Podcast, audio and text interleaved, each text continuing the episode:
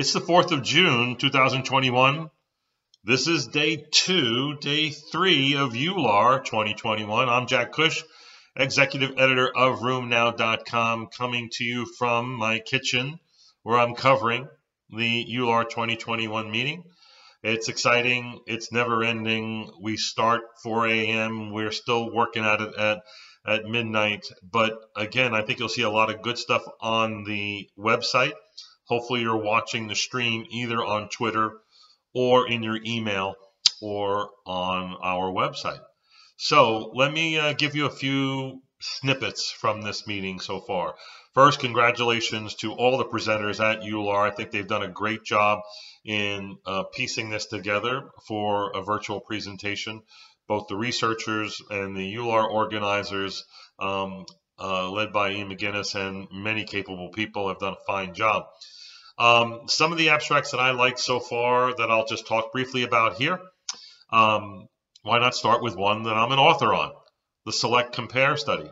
The Select Compare study, as you know, is a um, an analysis of uh, patients who go on um, UPA or um, or or not uh, after they have failed other therapies, after they failed the TNF inhibitor, uh, and they go on to, um, you know, uh, receive UPA. And the bottom line is that it works really quite well. And in this particular analysis, I think there was, oh, I don't know, it was either 300 or 600 who entered the, the actual select compare study.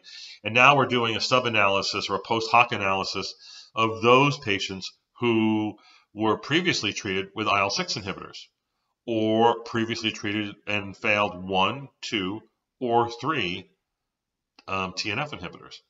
And the response rates are, are, are again, all uh, in line with what we saw with the original um, select compare study, uh, even though the subgroup analyses that we're looking at here are sometimes small. Um, I think we had a 170 patients who had failed one or more TNF inhibitors, but I think there was only um, 50 or so who had failed uh, IL 6.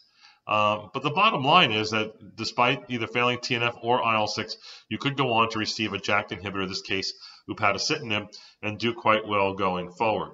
Um, the safety signals, there was nothing really new there. I think that that was um, all quite important. Uh, a nice abstract from Ron Van Vollenhoven looking at the three-year outcomes from the select early study. These are patients who had early disease and were treated with uh, UPA or um, methotrexate, and they did very, very well. The three-year data looks, as most of this, these three, five, and ten-year reports all look really great because you're only looking at the people who stayed on the drug, people who already have proven that it works and already proven that it's safe. But it continues to be safe over a three year period. No new signals there. Uh, again, congratulations to them for that. Um, I thought there was very interesting data on SPA. Um, UPA showed its one year data uh, showing it works in spondyloarthritis patients, which was uh, as expected, but very encouraging because uh, there are, currently are no JAK inhibitors that are FDA approved for use in spondyloarthritis. Tofacitinib has an application on file with the FDA that's on hold until the FDA can make decisions about tofacitinib and other JAK issues. I would expect we see that maybe in the third quarter this year. Um, and then these other drugs, uh, including upadacitinib and also filgotinib, uh, have shown some very good data.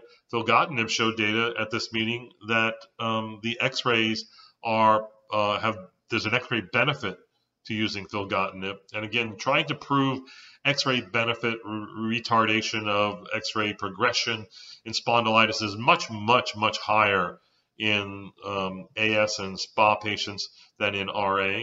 But now we're seeing it with several of the JAK inhibitors uh, in this example by, led by filgotinib. But there are reports also at this meeting of TNF inhibitors showing the ability to um, protect against progression in patients with spondyloarthritis who are treated with TNF inhibitors.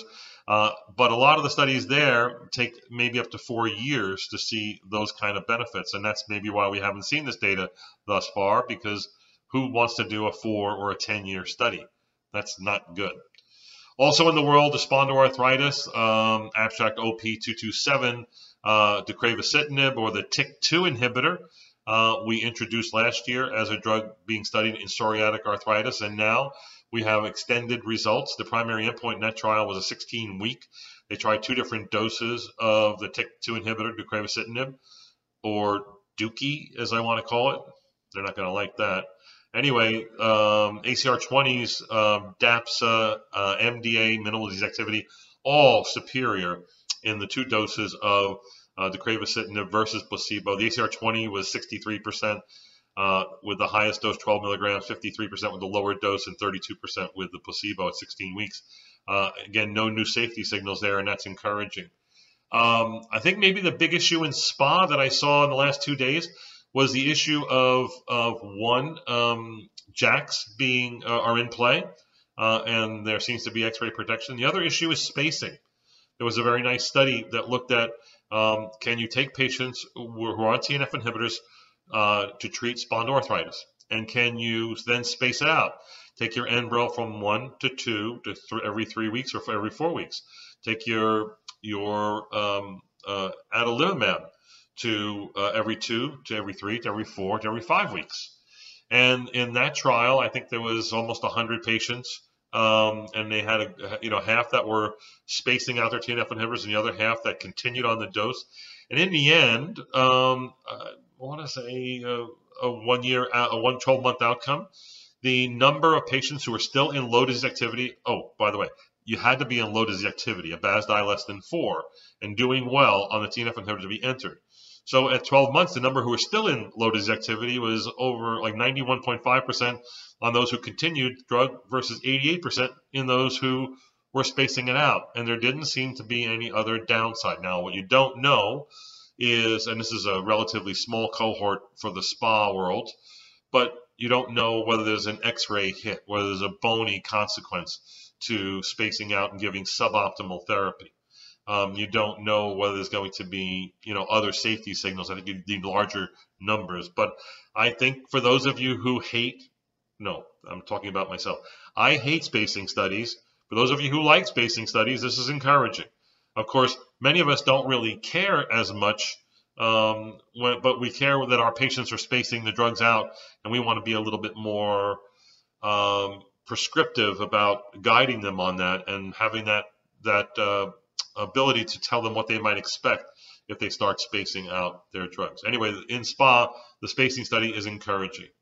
Um, and lastly, a nice report on RA from the Rabbit Registry. Strangfeld and colleagues looked at the issue of can you give a biologic and or a JAK inhibitor to an elderly RA patient um, with without any infectious risk, or is it higher? You know, uh, when it comes to the risk of serious infections, in RA, elderly, being over 65, over 70, is a certain risk factor for having a higher rate of infection. A lot of, if you look at the uh, the analysis of what elderly people are taking, they're often less likely to be on a biologic or a JAK, and that uh, I think, because of many of us are uncertain, many of us are afraid of infection. Patients may not have the finances because they're on Medicare to get on a biologic um, and they have a significant amount of comorbidities. But should they be deprived of effective therapy if they need effective therapy or your most effective therapy? My answer is no, and my answer is backed up by this data from the Rabbit Registry. And here, um, what they showed was that um, number one, that patients, elderly patients, do have a higher rate of SIEs. I want to say their SIE rate was 6.6 per 100 patient years. And if you compare that, and that's for the elderly people, um, if you compare that to all the RA patients in their study, it's about double the rate. So elderly patients do have a higher rate. But if you looked at all the elderly patients, they had over 600 or something in their group, and compared those who are on conventional DMARDs or IL-6 inhibitors or abatacept or rituximab or TNF inhibitors across the board, no difference in SIE rates. And I think that's very, very important to note. So, um, and I, and I think it, and they were certainly just looking here at um, serious infections, um, uh, hospitalizable um, serious infections as what meets that definition. So I hope you enjoyed um, EULAR so far. I've been enjoying it. I would encourage you to go to our website, look for something called EULAR IQ in the email. If you if you click on EULAR IQ in the email or on our website, you can take a quick um, short answer quiz, usually true false, and learn what's going on at EULAR. Or if you are following what's going on at EULAR, see how good you are at picking up on new developments, new knowledge from this gigantic meeting supposedly going on in, in Paris, but it's going on worldwide. Tune in next week for the final update on EULAR 2021. Take good care.